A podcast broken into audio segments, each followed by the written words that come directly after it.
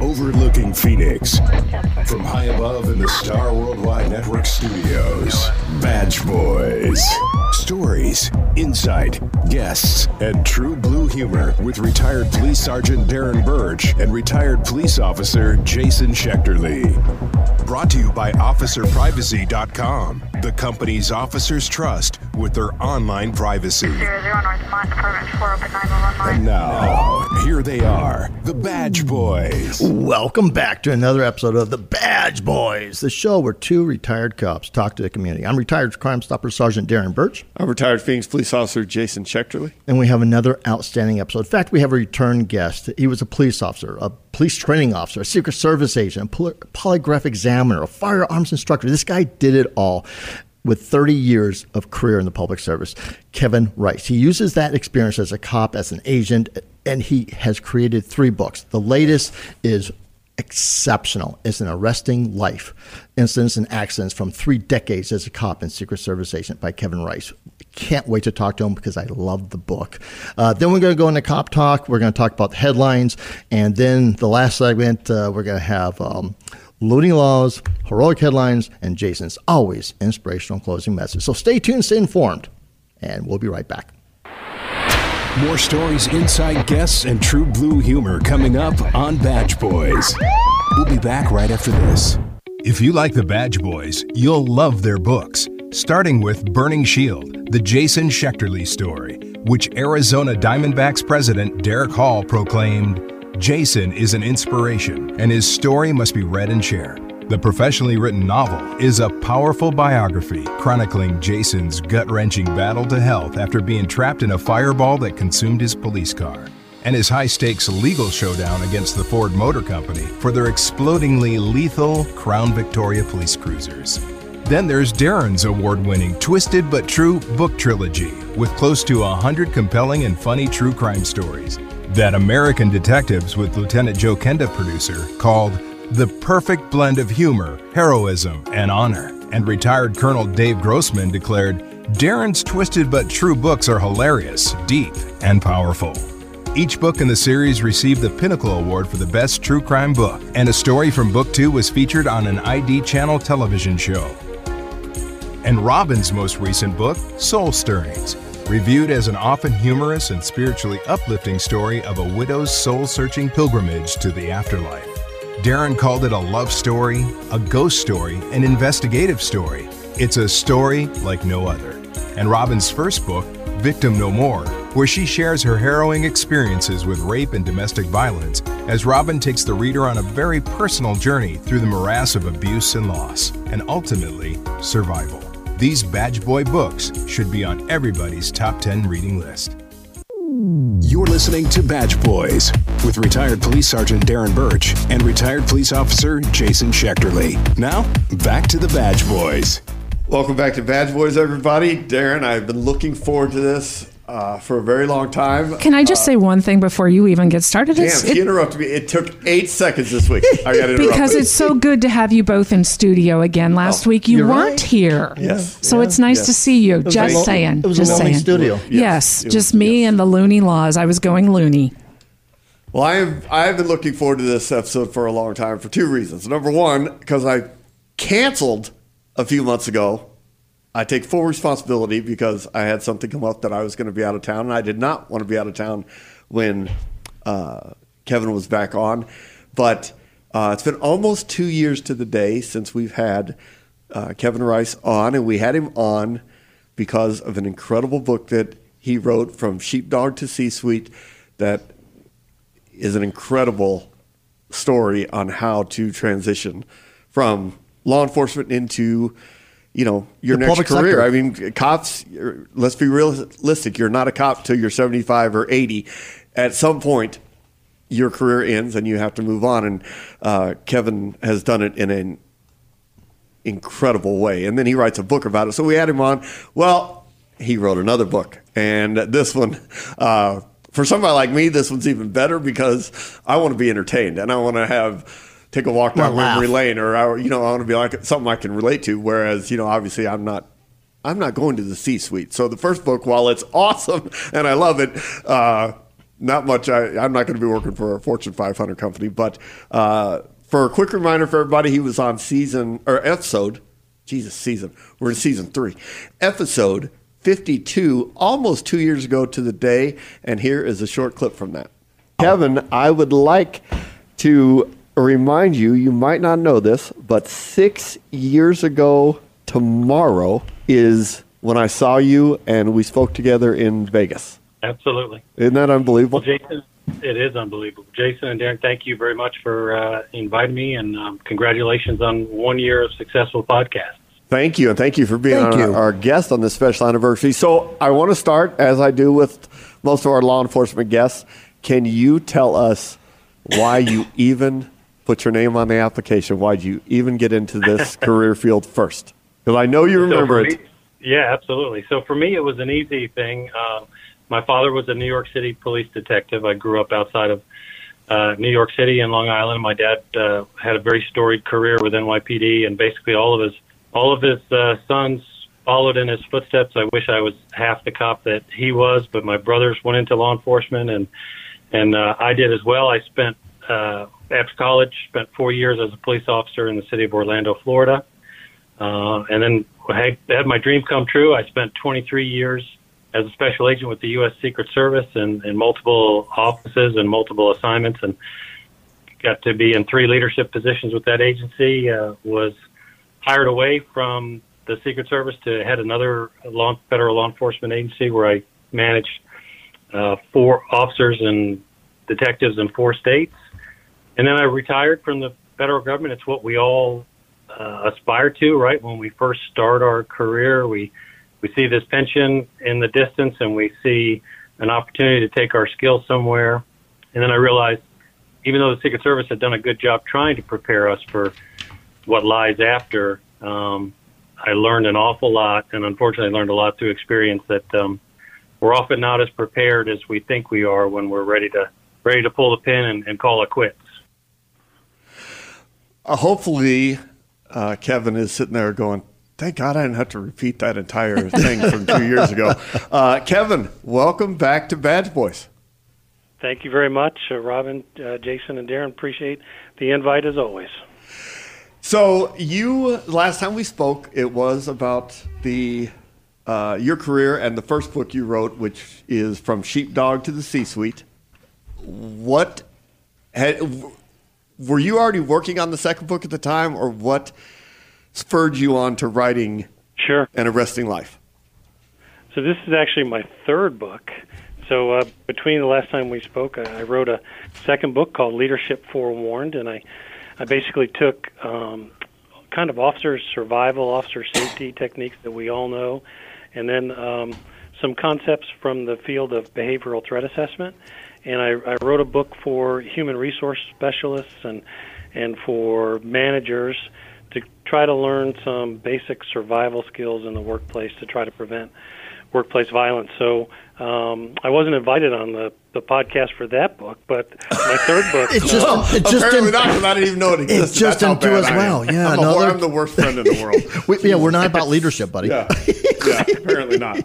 but to to answer your question, um, so you know, I grew up with a like I, like you heard previously with a father who had a million stories, and I think we can all admit that cops are the best storytellers.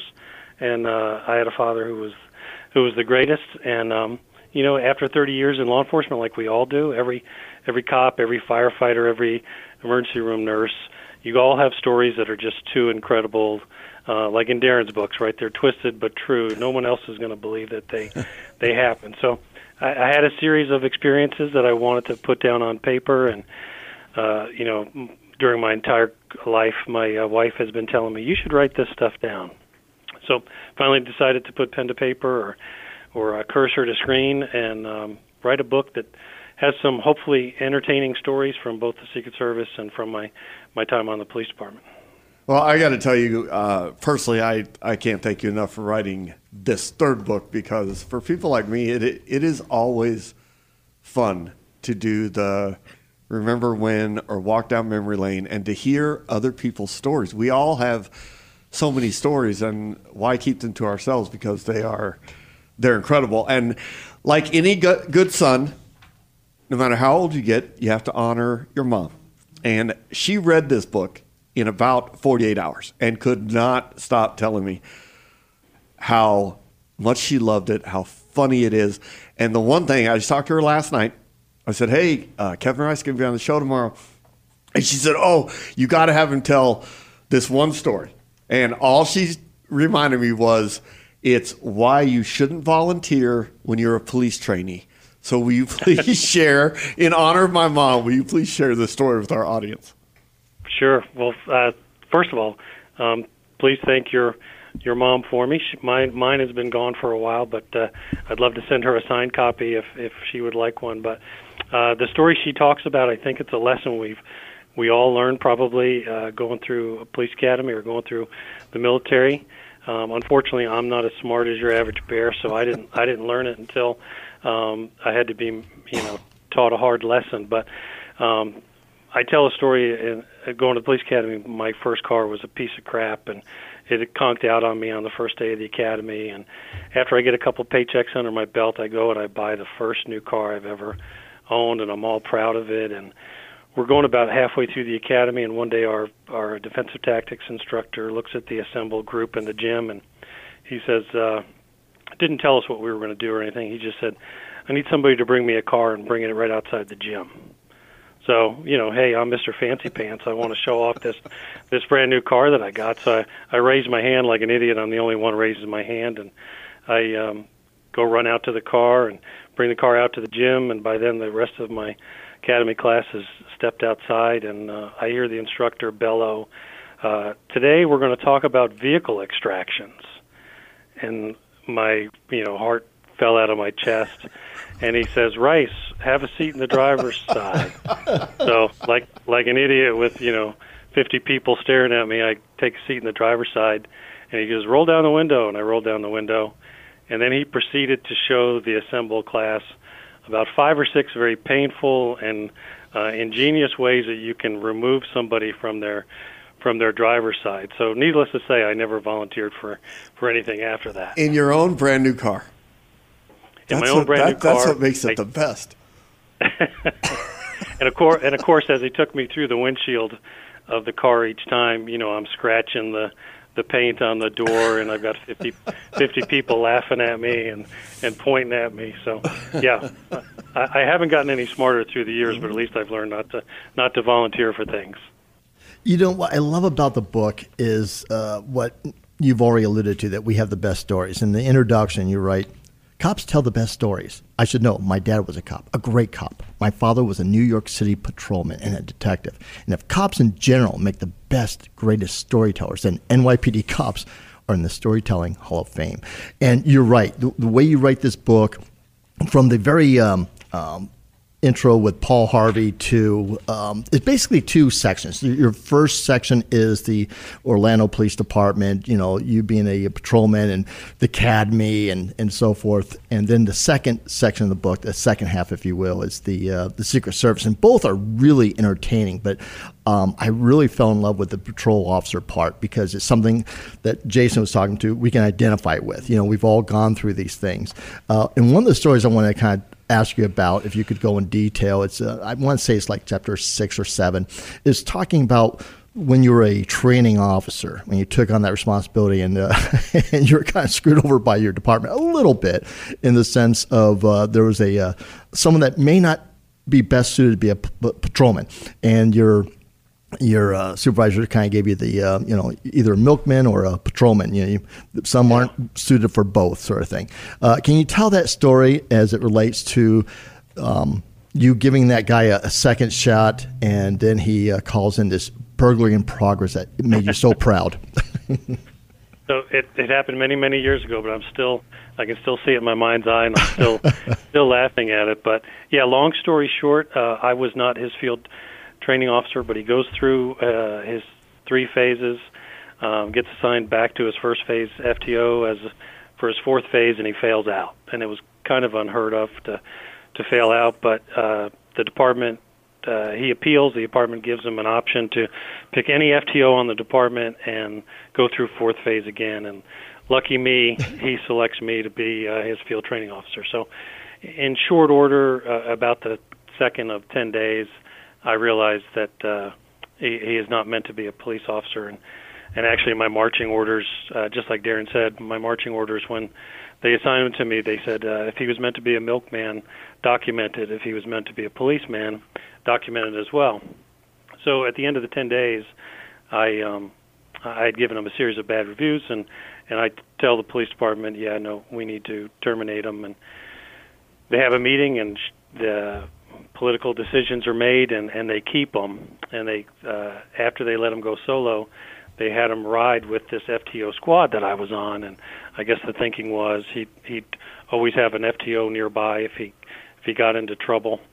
So it's about a week into his you know riding solo, and he's he's riding with this FTO squad, and we had been getting eat up by this burglar that kept breaking into the same business, kind of this feed store that's in downtown Orlando, a pretty major urban city, and it's got a feed store from like the 1930s in there, and there's you know cow food and goat food and everything else in there. And um, we were getting eat up. A burglar was breaking into this place at least you know once a week, and the owner was on the phone with the chief and and you know we were basically told hey we we've got to find this guy so uh one night you know about uh, a little after dark um i hear this officer go out on the radio and he says um you know like every officer does when they've got something you know the voice becomes very quiet and he starts talking to the dispatchers and he's like uh, headquarters i've i've got a burglary in progress and it's at this feed store and I'm like, son of a gun. Here he is, this guy that I I said was never going to be a good cop, and he's going to catch this frickin' burglar. So he he starts doing a really nice job. He starts setting up a cordon. He puts officers in you know these four locations around the business. He calls for helicopter. He calls for canine. And as I'm one of the officers setting up on the perimeter, I'm like, damn, maybe I was wrong. He he might be more squared away than I I thought. And he he's talking real low to headquarters, and I can hear canine coming from the other side of the city, and uh, he's doing a really bang up job. And I'm like, I am going to be so embarrassed. This guy's, you know, going to be the next chief of police. and um, he's given play by play, and he's he's like, yeah, I see these. I see these two males, and and they're now in the southeast corner, and now I can see them. They're moving towards the northwest corner, and he's giving this play by play, and he's sounding like a real superstar on the radio and a canine shows up and you know like every good canine he gets briefed by the by the officer the primary officer handling the call and then you hear that voice you know Orlando Police Canine we're setting the dogs in and uh no response. Orlando Police Canine come out or we're you know putting the dogs in no response. And then he takes the dog off lead and you're expecting to hear the howls of human beings getting bitten or you're waiting to hear the canine officer screaming commands and you don't hear anything, and it's just kind of like eerily quiet, and everybody's just on the on the perimeter, just kind of looking at each other. And then uh, I don't know, it's a very small feed store. About two minutes later, I see the canine officer coming out, and he leashes up the dog. He takes the dog, puts him in the back seat, drives off, just shaking his head, doesn't tell anybody anything, and um, ends up being that the uh, feed store had were uh, hatching baby chicks and they had an incubator in the back of the store, uh, basically a heat lamp, and this officer was seeing shadows of these baby chicks along the wall, and you know he, he thought he'd caught a burglar. Had uh, I don't know, we probably had ten officers, a helicopter, canine up. Oh, for chicken shadows. Man. Chicken shadows. You know what's funny? That guy probably is the chief of police somewhere, right? Somewhere. Yeah, some little boy Some little Now, town. how, did he did he last much long after that? He did. He had a full, successful career. That's- but, well- uh, I had left. I had left after that, but um, yeah, I often wonder how he did in his career. How embarrassing. Oh my gosh. Uh, Kevin, I hate to put you on the spot, but kind of have to after two years. So, last time we spoke, the world was a whole lot different, uh, about 180 degrees worth of different. Uh, we didn't have COVID, and we didn't have this hatred and shortage in law enforcement.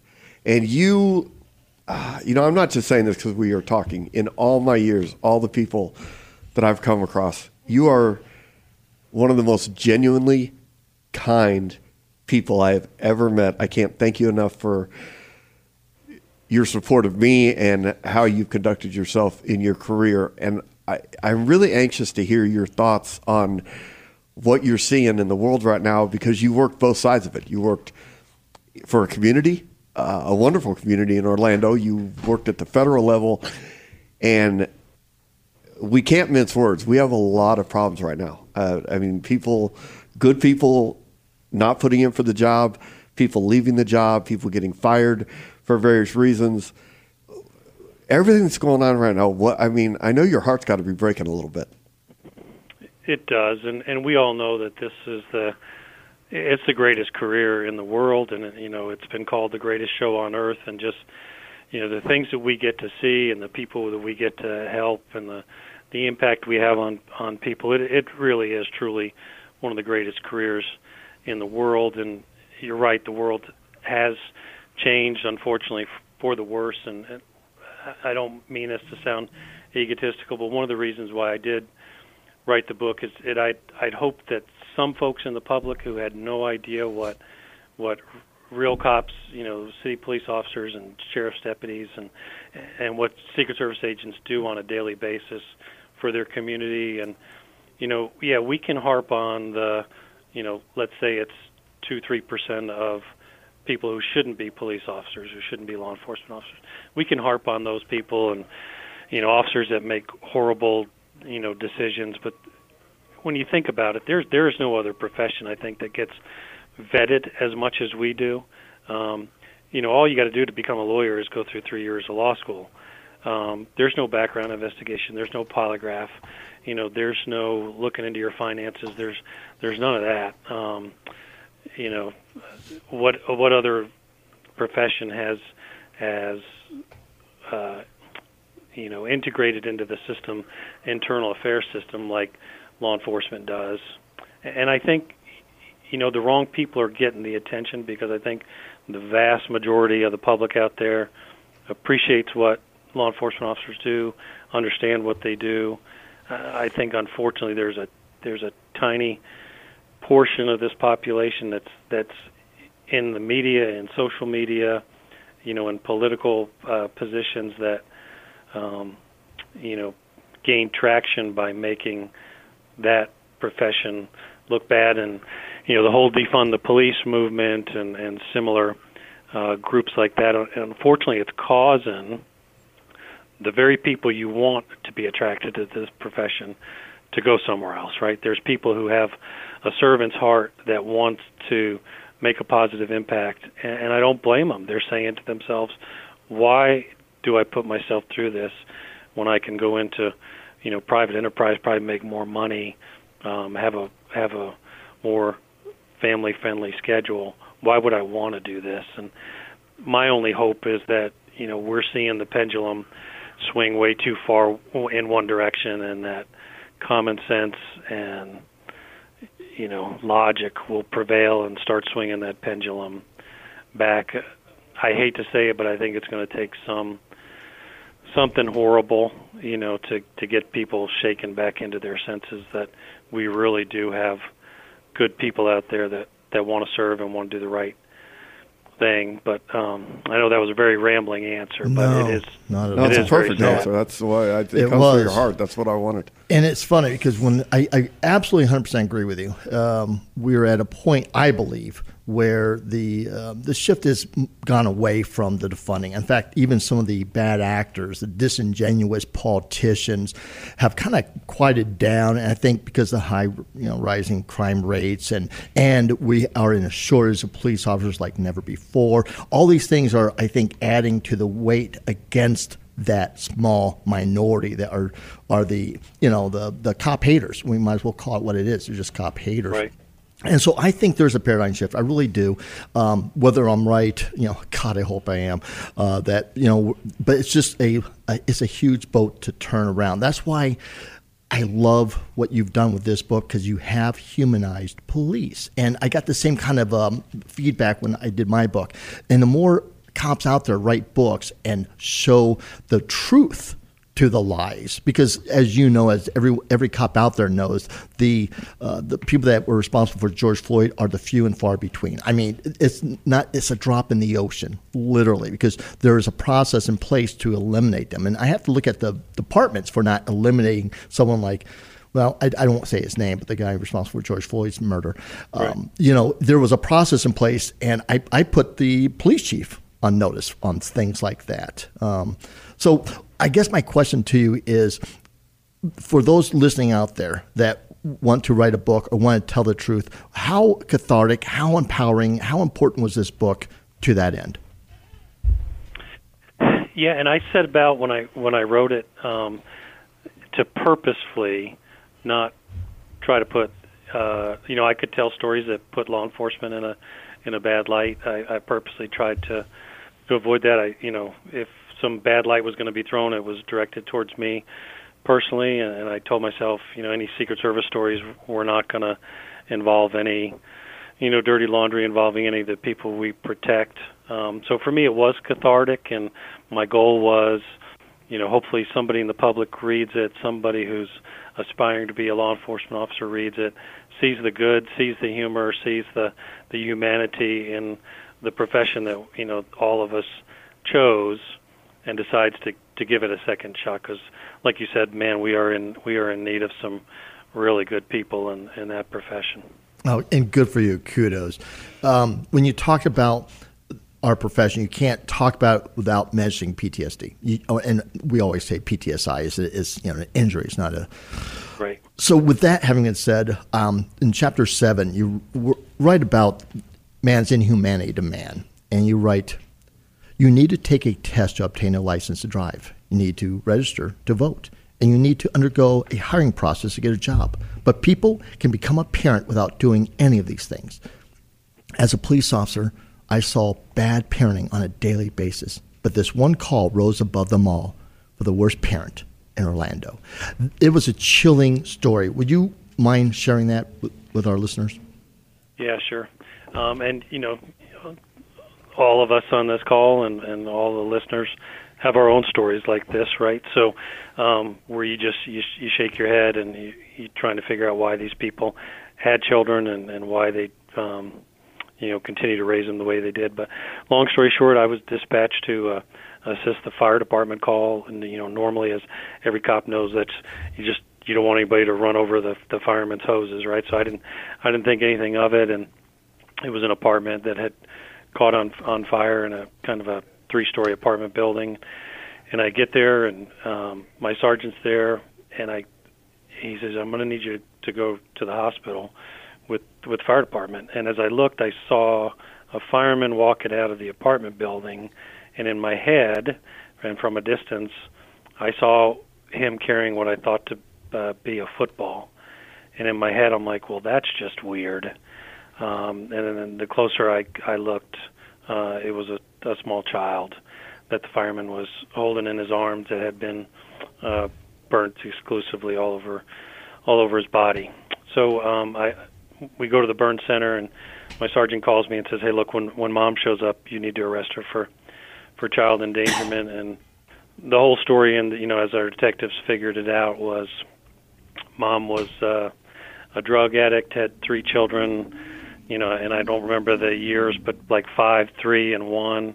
Um, but mom had left to go score some more drugs and had left all three children alone, and the oldest um, was left alone with lighters, and um, he had set the bed on fire, and the baby had been basically consumed in the in the fire. And um, mom showed up uh, about a half an hour after uh, we got there and the baby was already gone by that time. But mom showed up. I can still, in my mind's eye, see it. The the doors open to the to the burn unit, and mom came walking in with another child carrying a, a McDonald's bag, and she was eating French fries as she walked into the burn unit. And I just, you know, just the sheer audacity that she had, you know, um, just continuing to have children and and um, just in some ways, you know, I write it in the book. Um, you know I don't know what your belief system is, but I'm I'm hoping that that baby is you know somewhere in a much better place and didn't have to uh, deal with having a mom like that for the the rest of their rest of their life. Wow, that's uh, Yeah. that's a tough. That's one. That's one of those that you, I mean, we all It have. stays with we you, all have. yeah. Yeah, we all have We at do. least one in our career. that- Sadly. yeah, it it stays with you forever. But again, sharing that, uh, you never know who else is going to help. So, Kevin, tell us uh, where will you can get all three of your books if uh, for our listening audience. Sure. So, of course, the easiest thing is to go, go to Amazon, and uh, it's Kevin A. Rice. So, the first one was uh, From Sheepdog to the C Suite. The second one is Leadership Forewarned.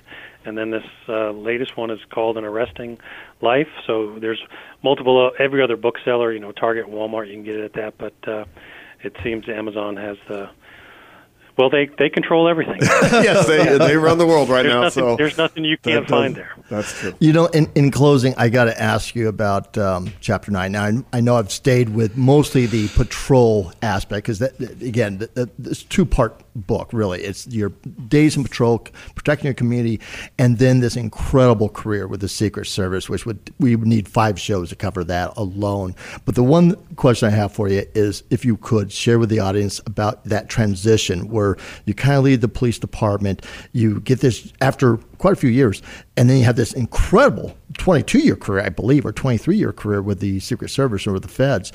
But there's a there's a um, a mutual point in here where you meet the uh, uh, the woman of your dreams. Can you share uh, that intimate little snippet? Yeah, about- absolutely. So if uh, if you're a believer in fate, then um, my wife and I say we were we were always meant to be. But uh, I tell a story in the book that sh- she and I met. Basically, the execution of a drug search warrant. There's nothing more romantic in life than, than that. Uh, Wow. she was she, she was not a suspect. Uh, she was she was a civilian drug analyst for the police department, and I was a patrolman and working a midnight shift. Uh, the drug unit was going to hit this house, and they of course needed somebody there in a marked car and marked uniform to uh, show that we were the good guys. And um, after all the the entry was made and the dust had settled, I looked across this crack house and I saw this beautiful young lady there, and um, a drug sergeant comes over to me and I asked who it was, and they, you know, every cop, you know, uh, sniffing around, you know, attractive women. Yeah. Uh, the, the drug the drug sergeant said, "Hey, leave her alone." Um, long story short, uh, about two weeks later, I'm still on midnights. She decided to do a civilian ride along. My sergeant uh, placed her with me for the the shift, and we just we talked like we had been together our whole lives. We ended up breaking up not once but twice. Um, didn't see each other for four or five years. And whose fault was that, then- my friend? that was my it was all my fault, which which she will remind me over and over again. But um, we went our separate ways. We both you know saw other people and all that other stuff. Had no contact with each other. Um, I was now with the Secret Service, and um, an agent who I respected very much said, "Hey, there's a intelligence unit meeting later today. Why don't you come with me?" And it's all the the intelligence units from all the different departments in Central Florida. And I said, "No, I got some stuff to do." And he's like, "No, come with me. I don't want to go by myself." And I said, "No, I'm, I've got a bunch of stuff." And finally, he applied a bunch of peer pressure, and I said, "Okay, I'll go." And um, I walked in the intelligence meeting, and my wife, my my now wife, had had left uh, her role as a drug analyst, and she was now an intelligence analyst for the PD. And um, I was so embarrassed about how I had treated her. Previously, I ignored her during the entire meeting. Um, my conscience got the better of me. And I called her to apologize. After the meeting, we began talking again, and um, this past October, we celebrated 26 years of of marriage. So it was meant to be, and and she is uh, like every good uh, police officer spouse, smarter and more attractive. And, I don't know that that story. We met at a crack house. No, you can't. That's hard. That's hard to beat. That's a, that's It a true. That's love. love. That's a love story That's for the love. ages, right there. Wow. I, I love it. so on your anniversaries, you go to crack houses? Oh, jeez. oh well, we've changed now to um, yeah to heroin. Oh, Kevin, this has been wonderful. I can't thank you enough. I just love hearing your voice, and uh, you know, I'm down to down to four states. Actually, effective tomorrow, uh, I will be because I'm going to Oklahoma City. I will be down to three states that I have not spoken in, and one of them is the great state of Maine. Which, Well, I need to get you up. Uh, you know, I, I know it's one of the most beautiful places in the country. On top of that, off air, you told me that you live in Maine and have a pool guy, which I, that, I don't even want to elaborate on that. I just want to see it to understand how in the world that pool guys have well, my wife, my wife in- says, my wife says he's the pool guy, but he's followed us every state we've ever lived. oh, so we're not sure. Okay. Again, We're not she's the smart what he is. one. yeah, she's the smart one.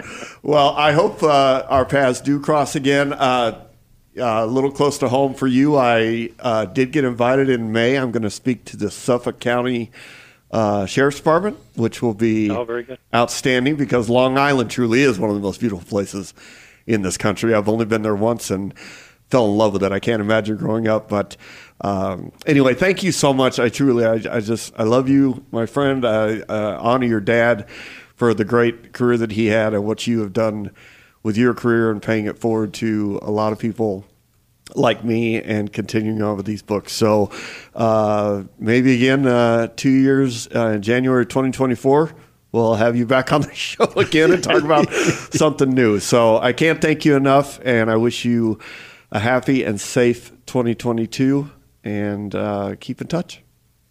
Thank you very much, Jason, Darren, and Robin. Appreciate what you guys do. Thank you. Thank you, sir. We'll be right back. More stories, inside guests, and true blue humor coming up on Badge Boys. We'll be back right after this. During these challenging days, we not only need to remember our many fallen heroes for their ultimate sacrifice, but also honor them so their families know we've not forgotten.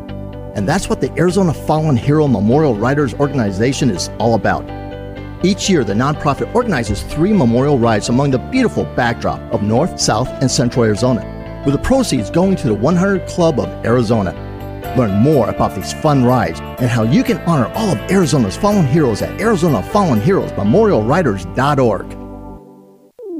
You're listening to Badge Boys with retired police sergeant Darren Burch and retired police officer Jason Schechterle. Now, back to the Badge Boys.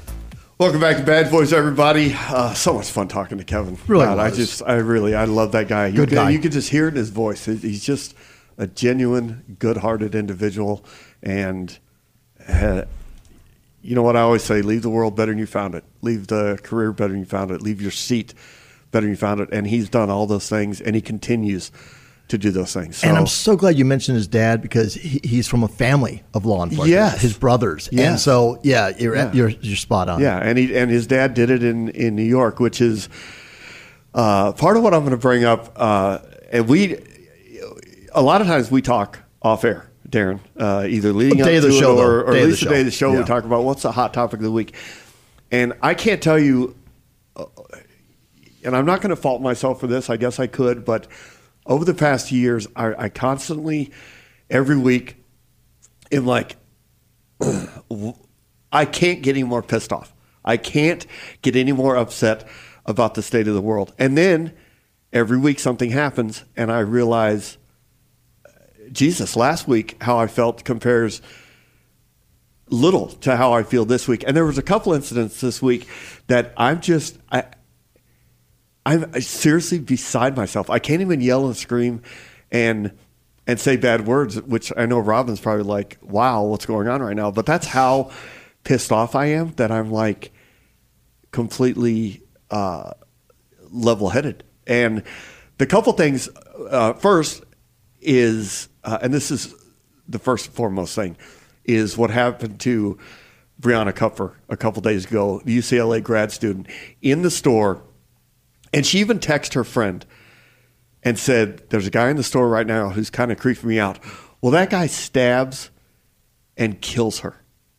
This is a girl who went to school at the University of Miami, came home to go to grad school, be with her family again, working at a high end clothing store, and she gets stabbed and murdered. And the knowing that she sent that text, the fear that she must have felt, and then you know a knife attack that is up close and Vicious. personal. And again, life. This is, and I always keep coming back to this. People might get tired of me saying this. The end of your life is permanent. Murder and death are permanent. It is forever. And they still, they now have identified the individual who murdered her. They have not caught him yet. And when they do, does the DA in LA even care? I, no, he doesn't. It, Gascon does not care about her. What he cares about is let's not be mean to this guy. Right before this happened, and this is where I want to get your take on it because of something you said two weeks ago. A few days ago, or a few days before that, we have a woman who is thrown in front of a subway in New York City. Now, this is the part I don't want to talk about, but the media and politicians make us have to talk about this. If a white man threw a black man in front of the subway, it would be 24 hour news cycle. It'd be all you hear about because that is what the politicians and media want to do right now is they want to divide us along racial lines, but it's only specific to them when a white person, especially a white cop, hurts or kills a black person. What nobody talks about, and this shouldn't be talked about, but they're making race even worse right now to me because it was a black man who threw an Asian woman. Again, a woman who was working hard, doing wonderful things in life. Threw her in front of a subway. Her life is forever ended. The next day, and this guy has already lost me. I'm not even going to say his name. Former police officer, new mayor of New York City. You know what? Fuck you. And you said it two weeks ago that you liked this guy. The next day, he got on his little press conference, he could have said a million things. He could have said, "We're putting more cops on the subway. We're working to find the the suspect. We're going to bring him to justice." He could have got this woman's family up there, and he could have apologized. He could have said, "We are going to make things better for you." But no, does he say any of those things? No. The brand new mayor, former police officer, he goes, "This is a safe city." Are you? Are you fucking kidding me? You do not get to stand in front of a camera and say that when it is not true. You do not get to just lie and hide what is going on. Last night, an 81 year old man was assaulted right in front of the mayor's mansion. 81 years old. Somebody pushed him to the ground and assaulted him. This crime is out of control, and we are not doing anything about it. The and the only people who can do something about it is what I'm talking about. The media, the politicians, the DAs. They are still stuck in an event that happened two years ago that happened to two people. And when I say happened to two people, one was unfortunately murdered, George Floyd, and the person who murdered him stood trial and is going to spend the rest of his life in jail. And to discount the other 300 million people that live in this country, to discount their safety. This UCLA grad, Brianna, should not have gone to work that day and lost her life in a knife attack to somebody who has been arrested many times, somebody who has a long rap sheet, and somebody who now, these same politicians who don't want to talk about him are not going to go very hard on him once he is found. I'm like shocked to my core. It, it, it's truly the twilight zone that we live in right now, that we are not, this is no longer the United States of America. It is by far and away the most divided states of America that we've ever been. And I, I've said it countless times. We are we're still nowhere near the edge of the cliff. We are still nowhere near the bottom. It's going to take decades to repair this. But in the meantime, how many innocent people have to die because of the paradigm shift that took place two years ago, and because people who are safe on Twitter and they're anonymous, politicians who just flat don't care about anything but votes. They don't have to worry about their safety. And then you have these DAs and the defund the police, even of there's I don't know if you know this, Darren, in Chicago right now, there is a pastor. And again, I shouldn't have to say this part because of but because of the world we live in, I do have to say this part. He's black, and he has decided to spend a hundred days 100 consecutive days on a rooftop in that frigid, cold Chicago winter. And yesterday, I think he's on day 58. I follow this guy, he's awesome. Day 58, he said, You know what? In the past 24 hours, we've had five kids shot. He's black, mind you. And even he said, Where is Black Lives Matter? Where is the NAACP? Why don't you care about kids? You only care when a white cop hurts or kills a black person. And that happens very, very rarely. So I will stop my rant now and let you weigh in on this. But I especially want to hear your thoughts about Mr. Former police officer and new mayor of New York City, who has already, uh, again, I, he will never be able to repair his reputation with me from that one. A woman was murdered on the subway, and he should have just stood up and been like, "I don't care," because that's that's basically what he said.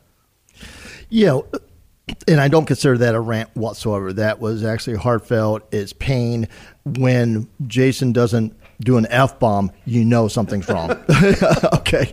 Um, I got I took away three things from that. One is the mental health of us as a society dealing with the hate tube, as I call it. That's the news. The news absolutely and hate media in general, like social media. It's just there's hate, hate, hate, hate, hate, and division, division, division. And you're right. It's on a racially motivated agenda. I wish it wasn't, but as one of our guests said, they're race pimps. They're using race to divide. And why? Well, it's either monetary or it's power. And basically both. So when talking about the hate, uh, let's talk real quick. I'm going to segue just a bit, and then I'm going to get to your mayor. I, I we had wonderful guests called um, oh my gosh, I can't remember their name. Um, Crimeaholics. Oh, uh, Holly, yeah, Holly, Holly, and Kenzie. And Kenzie, thank you. And I watched their posts and I saw that they had removed somebody. And so I kind of looked up this, and what it was was a horrible, sad incident where a female patrol officer was responding to a check welfare of a body in the road. Do you know this story? It's so tragic, it's beyond imagination. As she's responding to this check welfare call of this body in the road, she gets there, the body is dead the worst part is her son. This, there's no worse thing, animal in the world, than losing a child. But to be that patrol officer and finding your child I, I do remember he was shot like 18 oh, times. God, in, I mean, in Louisiana, right? Uh, the sad thing about this, the post that Crimeaholics had, there was hate on her. There was people saying, "I'm glad. I hope she." This is beyond the pale. Yeah, her son was murdered. Yeah, and people are and happy people about are it. happy about because they hate Scary. cops. And Scary. so crime the again, the bulk of that post was hating on the person that was hating on the cops. So there's more good people, but there's those that are listening to hate tube, those are watching the hate media, those are that are believing these race pimps that are are getting sucked into this ugliness. To that point, the mayor, I saw a broadcast with him as well. My take was completely different because it was a different media briefing, completely different. So I can't speak to what you saw because what you saw is what you saw. But I guarantee, having done a lot of media, um, and you have too, but I was one of the PIOs on a police department. And when you say something they're looking for their sound bite. Yeah, they they're want eight their, seconds. Thank Yeah. you. You spoke for five minutes. They took eight seconds. You're Thank right. you. You're right. And and so all the good stuff, and he could have misspoken. I don't know if he did. I don't want to try to defend him. I really don't. But I just don't know. But what I do know is that he had a press conference about the young. Um, uh, I say young man. Everybody's younger than me. I'm old. uh, he was a young man who, again, these assholes, excuse my language, that push somebody into the because this is an ongoing thing. If you haven't figured this out, um, you're not watching the news, and that may not be a bad thing. Um, people are being pushed into the subway tracks, and they're dying in New York. It's happening. And there was a young man uh, in his 30s that these kids pushed this guy into the, the tracks. Uh, yeah, if we want, we could be racial divided, and I can say they're black, but it doesn't matter. Bad is bad, good is good. And so these bad kids pushed this man into the tracks. This other good Samaritan, because there's more of us than them, this good Samaritan jumped in the tracks, was able to get him out, and he lost his life. Now, with the felony murder rule, that was a murder, obviously. So when they caught these kids, that same mayor with a different press briefing was talking about I these DAs that protect criminals and don't file charges on resisting arrest and other charges that allow to empower criminality. The empower lawlessness. And he said they need to talk to the wife and the parents. And he talked about that travesty of justice because it starts with lawlessness in general. And that's what I saw from the mayor. Now, is it a tale of two cities? It could be. You could be absolutely 100% right, Jason. And he didn't misspoke and he, he was into a racial no, divide. you're probably right. He probably spoke for a many, many minutes. And you saw what the and media saw wanted. What the media wanted, Yes. which is this is a safe city. And my, of course, instant reaction was, no, it is not Right. a safe city. And it's not because I say it's not. It's the It's not. statistics of it. And I don't. I, I've been lost on the rate. We can go all the way back to George Floyd.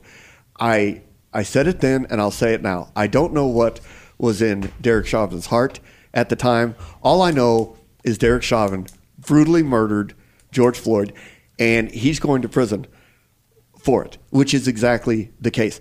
That was justice. The- these two cases I bring up with Brianna, a a black man killed her, so the media is not going to talk about it. That's even worse along racial lines. But because of that, a, a black man pushed an Asian woman in front of the subway. I'm not mad at black people. I'm Thank not mad you. at homeless people. Thank I'm you. not mad at Mad at bad people. I am mad that crime is allowed to occur in the United States at an alarming rate, and the people who can do something about it do not care about victims right now. And that just makes no sense. Human life is so incredibly precious. You are not allowed, you and I are not allowed to walk out of here right now and assault somebody. We are not allowed to rob or steal or kill somebody. Eh, There's a one of the well, probably the biggest, nicest malls in Arizona is two football fields from us right now. How many people are in there right now? Minding their business, going shopping, living their lives on lunch break from work. You and I do not have the right to walk in there for any reason and hurt any of these people physically, verbally, emotionally. That is just the way it is. We all have a right to live our lives with a, a certain regard for safety that we that we have. Now, That's government's only job. I, I understand there's car accidents. There, we that that's a whole nother topic. I understand the risk I'm taking tomorrow getting on an airplane. I understand a lot of these things, but the people who can do something about these kind of crimes, this young girl, I just can't fathom. It's probably because I'm a father.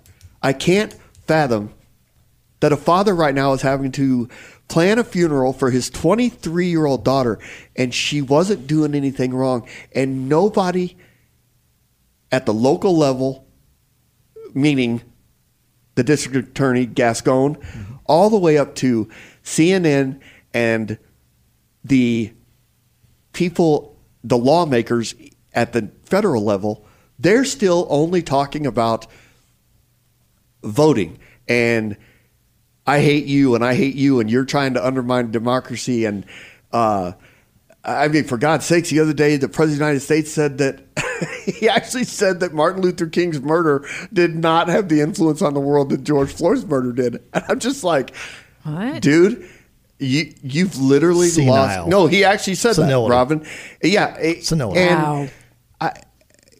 if Martin Luther King was alive right now, I guarantee he would not stand for any of what is going on. And for the President of the United States to say something like that, all that says to me is, yeah, we could make fun of him. He is senile. He's he's ridiculous, but he doesn't care about the Briannas of this world. He does not care about the woman who was run over by a subway. And these are the and why should they care? Because they chose to be in a position of power and making a difference, and they're only hurting our country. Darren, it's getting worse by the day, and I, I mean, Kevin said it in the first segment. It's going to take something really big to shift the change, but that really big thing is it's what it's going to take is one of these politicians' kids to get murdered or thrown in front of a subway, and then they're going to be like, "Oh, wow, this Or- actually happens." Crime Or does another suck. 9 11. or another 9/11. Well, Yeah. you know, I, I you, but you got again, you got to wonder because you got the vice president two weeks ago said that January 6th last year Yes. was as bad as 9/11. Yes. You know, one person died on idiot. January 6th, and I could care less about. Um, I forgot her name. Uh, but Air Force lady. yeah, I, I, I should know her name. But what I am upset about is she was unarmed. I and I've said this before. I think everybody who breached the Capitol should have been killed. Deadly force right. When you breach the greatest sanctity of our democracy, yet deadly force is authorized. A lot of people would disagree with me. I feel 100% right in saying that. But the cop who shot her, a black cop who shot an unarmed white girl, nobody is questioning why did you shoot her? He it took over a year to find out his name and that all gets swept aside and and not worried about. Okay, fine. Let's not worry about that because again, I don't care that she's dead. She made her choices. Brianna going and selling furniture in LA to help pay for her doctorate degree so that she can make this world better. She did that's not a choice where you deserve to have deadly force used against you by a complete shithead, regardless of that shithead's gender or race or age. It's a bad person that it should not have been on the street. And our lawmakers do not, are actively not wanting to fix this. Crime is okay to them. That's scary. Yeah, with everything you said, I boil it down to two words: division and empowerment. The vision, um, the media is wanting, the politicians wanting, and not all politicians, not all media, but the bulk, sadly, it sounds because that the media controls the sound narrative that's going out, and it's about racial division. That, for whatever reason, and there's probably a multitude of different reasons by power brokers out there, but they want to divide. They want to create this division. To that end, in 2020, the horrible crimes that were going rampant and nobody was doing anything about it until January 6th and all of a sudden, oh, crime is a bad thing. And it was a bad thing. What happened at Capitol is a bad thing. But there was an entire summer where 2,500 officers were injured the very first weeks of the riots that took place because of BLM. And I say because of BLM, they're the ones that put on the the I'm using air quotes protests that turned very violent very quickly. And as the world was burning, we had media people saying, you know, it's peaceful for the most part. That was that ridiculous four words that they kept spewing, which is part of their agenda to allow the this allow this airwaves to go because they were stoking the fires, literally and figuratively, as it relates to this division. And they did it, and it, the direct cause was this empowering lawlessness. And that is where we're at today. We're still paying for that. And the politicians are so stupid and they're still stoking the division and not realizing that their only job, their main job, I should say, is security. And security means that this young girl should not have died. It means these people that are being thrown into the uh, uh, subways should not be dead. But they are because there's a sense of lawlessness is okay. And it goes right back to 2020 in the summers where nobody was being prosecuted and they were burning cities down. So I'm with you, brother. It's upsetting. Um, my th- point on mental health sometimes is turn the shit off. Turn the tube off, turn the media off. Yeah. Go up north like our beautiful Robin does. She goes up north and Yeah. No, I agree. My mental scenery. health would be a lot better if I stopped watching news, but Thank you have to be informed. You do. You, and we have to fight back. E- People like us who have a pulpit, we need to talk truth to bullshit. Yeah. People like Kevin Rice who writes these books about humanity. Every cop listening to me has a book in you. And I'm sorry I keep preaching write the books, but seriously, get a pulpit. If you're retired, you can talk. If you're an active officer, right now you're saying, yay, Darren, yay, Jason, yay, Kevin, because we need to be their voices. I saw a great. I'll leave you with this. I saw a great saying uh, the other day, and you know, for our entire lives, all of us in here, you've always heard uh, we have to accept the things we cannot change. And somebody the other day wrote, "It's time to change the things we cannot accept." Ooh. And that is, you know what that that sums it up right there because it is we all the good people in this country, which is the, vast majority, majority. Vast yes, majority. need to stand up and say this is not acceptable and we are going to change it and we have to start with our safety We have to stop allowing these criminals to hurt and kill innocent people in this world. It just has to stop. That's all there is to it. We'll be right back with the third and final segment. More stories, inside guests, and true blue humor coming up on Badge Boys.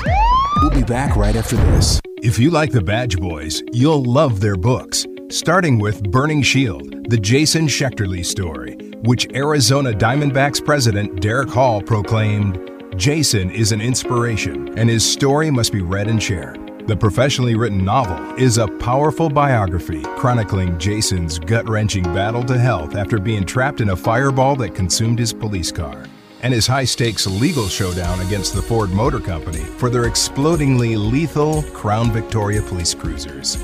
Then there's Darren's award winning Twisted But True book trilogy with close to 100 compelling and funny true crime stories. That American Detectives with Lieutenant Joe Kenda producer called the perfect blend of humor, heroism, and honor. And retired Colonel Dave Grossman declared Darren's twisted but true books are hilarious, deep, and powerful.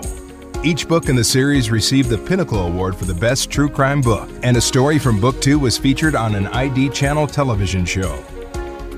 And Robin's most recent book, Soul Stirrings, reviewed as an often humorous and spiritually uplifting story of a widow's soul searching pilgrimage to the afterlife. Darren called it a love story, a ghost story, an investigative story. It's a story like no other. And Robin's first book, Victim No More, where she shares her harrowing experiences with rape and domestic violence, as Robin takes the reader on a very personal journey through the morass of abuse and loss, and ultimately, survival. These Badge Boy books should be on everybody's top 10 reading list. You're listening to Badge Boys with retired police sergeant Darren Burch and retired police officer Jason Schechterle. Now, back to the Badge Boys. Welcome back, everybody. That was a rousing and really, I hate to use the word enjoyable because there's nothing enjoyable about what's going on in this world, but it's enjoyable talking to Jason and having this mutual mind, mutual respect. And again, we're talking about the mayor and we're from two different perspectives, and yet we can both agree, you know, even if we agree to disagree. Yeah. There's just, that's, that's the beauty of our blood. It's good to talk about it. I it feel, is. I feel better good. just having talked. I hope you're therapy session. doing good listening. It is, it is, yeah. yeah, it is therapy session. And so, since you're my hero, it's always great hearing these heroic headlines from Jason. Well, this week's heroic headline it kind of follows in. Uh, uh, this guy's a hero to me, but this kind of ties in with what we were talking about, and it's about not holding back. It's about standing up and saying this is not right. And uh, a Chicago police dispatcher who called out the mayor and claims that the city is a death zone. Strong words, but you know what? It it's true. It's not wrong. No. So, Chicago, Illinois, police dispatcher for the Chicago Police Department has apparently had enough with the violence that he has heard firsthand in his city, and he is speaking out about it. The dispatcher took to social media to speak out against the city leaders and referred to the area as a death zone. Keith Thornton, a Chicago dispatcher, reached notoriety for his incredible handling yes. the night that Chicago police officer Ella French was killed and another officer was critically injured. Now he is making news once again, this time for calling out the leadership in Chicago, specifically alleging that Chicago Police Superintendent Dave Brown lied to a community meeting when he told those in attendance that the 16th district had plenty of officers to provide safety. Guaranteed that was a lie. Thornton took to his personal Facebook page and decided to blast the city leaders in a video. This is another thing I love and why he's a hero to me. He uses his name, puts his career at risk, but then puts his face on a video. That is just purely coming from the heart and doing what he believes is right. He put uh, this video lasted almost 30 minutes on police staffing issues and the city mentality when it comes to criminal justice. He spoke specifically about the 16th district and noted that on December 23rd, nine of the 14 police units that were assigned to that area were down. More than half were down. Only had five officers. And you've got the police superintendent saying they are fully staffed. Yeah, that's a pretty bold faced uh, lie. It, it is, and and the lie only goes to create more of an unsafe environment because people are going to sleep at night thinking, oh, you know, the police are out there and, and I'm safe. Uh, no, they're not out there. Thornton panned to the parking lot of the district to show the number of police cars that were just, just sitting parked and not out on patrol. He spoke of the lack of safety that the officers are feeling due to the staffing shortages, and he noted that he receives several text messages about it. I give, you know, again, I, I hope he doesn't get fired over this. Um, he doesn't, well, uh, you know, I'm not in that position to say he doesn't deserve one way or the other based on policies and procedures, but I am thankful that he is standing up and speaking about just it, truth to the lies. Truth. It's it's it's right versus wrong, and he's he's had enough. And I mean, I've had enough, but this this person has. He hears it every he, night. He's more of a. He has more of, as you said, a pulpit than I do because not only does he listen to it every night, he has to go through it. That gut. I mean, dispatchers. Oh God, I love dispatchers. They are in a very difficult spot because it, it's just their voice and the quickness of their fingers typing certain things, but they are stuck inside of a room and they can't Frustrating. They can't truly Yeah. uh, get out there and help. They go through a lot, and Yeah. I, I love our dispatchers. Uh, he went through a lot, and when you listen, we played it on air when Ella French was murdered. Yeah. He handled that situation Sadly, so heroically. Yep. Even in the midst of his own, like, oh my gosh, Pain, we just frustration. lost- Yeah. we we possibly just lost two of our officers. So I give him a lot of credit, and he is definitely going to get the hero of the week. I love it. All right. That- that's perfect. So since you took us to the heroic, you know, um, heart of heroism, I'm going to take us to the bowels. I am with our Let loony me laws. Yes, these uh, some of these laws may seem absolutely ridiculous, while others may be based on cultural differences. These loony laws around the world, but they are all true and hard to believe. And uh, since you know they're true, when you're traveling to some far off distant land and you discover you violated some law by prematurely dying in France and Britain.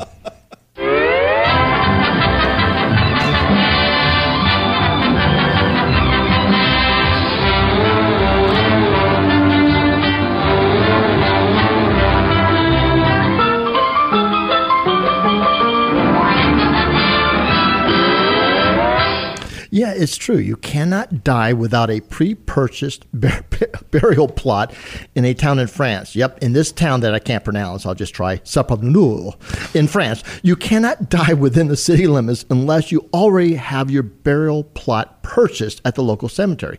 And this is not some old archaic law. It's actually fairly new, and it has to do with the fact that the cemetery is full. So the mayor issued an ordinance in 2008 stating, quote, offenders will be severely punished. Now, um, I'm not sure how the mayor intends to punish the dead. Uh, and speaking of punishing the dead, the next looming law is out of Great Britain.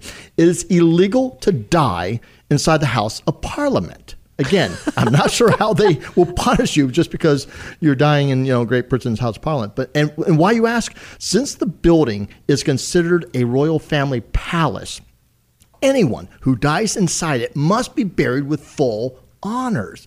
Um, and I tell you, th- th- uh, that makes sense because you know there, it's much better to die you know with honors than it is dying penniless in the muck, thrown onto a pile of dead bodies on some rickety cart. Bring out your dead! Bring out your dead! Here's one. Ninepence. I'm not dead. What? Nothing. Here's your ninepence. I'm not dead. Here. He says he's not dead. Yes, he is. I'm not. He isn't. Well, he will be soon. He's very ill. I'm getting better. No, you're not. You'll be stone dead in a moment. Oh, I can't take him like that. It's against regulations. I don't want to go on the car. Oh, don't be such a baby. I can't take him. I feel fine. Well, do us a favour. I can't. Well, can you hang around a couple of minutes? He won't be long. No, I've got to go to Robinson's. They've lost nine today. Well, when's your next run? Thursday. You think I'll go for a walk? You're not fooling anyone, you know. Look, isn't there something you can do? I feel happy. I feel happy. Ah, thanks very much. Not at all.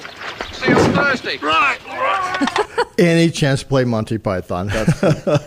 uh, and then the last loony law is uh, completely different.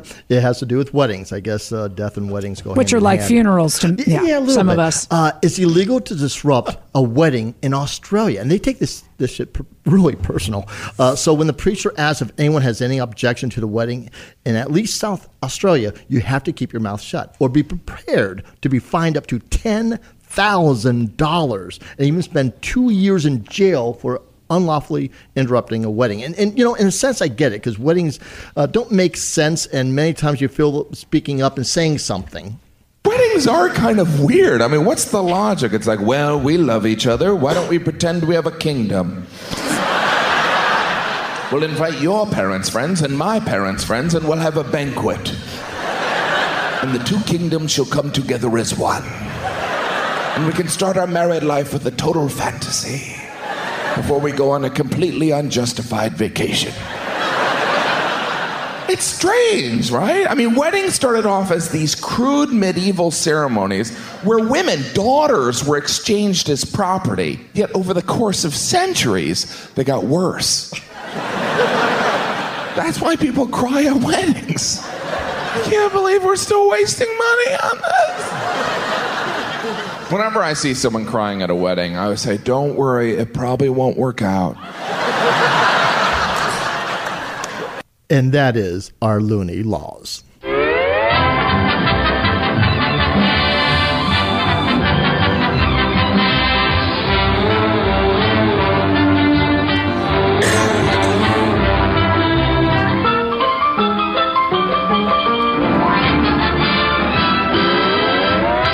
And now, my favorite part of the show, in a sense, I hate it ending, but I love Jason's inspirational closing message. This week it comes from a gentleman named Eric McCants off of LinkedIn. He's an investigative sergeant uh, with Burke County Sheriff's. He's a SWAT team member. And uh, short and sweet, he posted If you see what others are going through, you will start to understand how small your problems are. A father dealing with the death of his child from a car wreck where he was driving, a young female battling stage 4 cancer, hoping to live just one more day, a man who's the only provider in his family loses his job and all of his savings. We tend to overlook how good we actually have it. Yes, we all have something we can complain about, but things are there are plenty of people that would gladly take our place. Appreciate the positive things in life and try to keep an attitude of gratitude. And what I really love is one of the commenters on that post uh, told Eric that he was spot on. And he shared that I sadly learned this lesson firsthand with the death of my son. A short time after the worst day of my life, I was driving alone, stopped at a red light, and I began sobbing. Apparently, I had sat a few seconds too long when the light turned green, and the driver behind me gave an overly long blast of his horn. I drove off, turned into a sparse parking lot to compose myself, and thought how lucky that driver was if that delay was the worst thing that he had to go through that day. So next time you get down or get ugly, remember there's pain beyond imagination. Be thankful for the gifts that you do have in life. Maintain your perspective and realize everybody that you encounter throughout the day, everybody is going through something the same as we are. Have some respect, have love, and an attitude of gratitude is exactly spot on. Thank you all very much. Be safe. God bless, and we will see you next week. Badge Boys. Thanks for listening to Badge Boys.